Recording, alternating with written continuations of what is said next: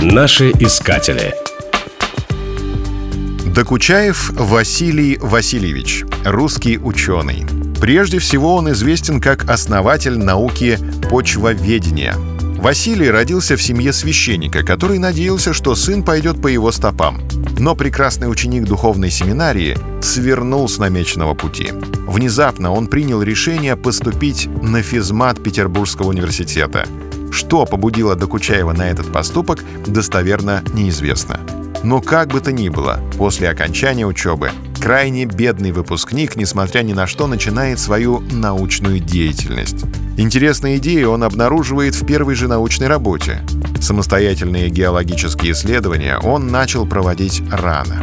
Изучал реки европейской части России.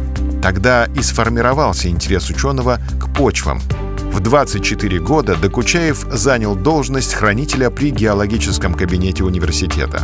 Через год стал членом Минералогического общества. Авторитет ученого рос. Докучаев был организатором множества экспедиций по России и основал так называемую «почвенную комиссию». Один из самых значительных трудов ученого вышел в 1883 году. В работе «Русский чернозем» Докучаев объединил свои многолетние труды и собранные факты. В ней он обосновал свою теорию происхождения почв и предложил выделить почву как отдельное природное тело. Он доказал, что почвы распределяются закономерно под влиянием множества факторов – климата, растений и животных, возраста.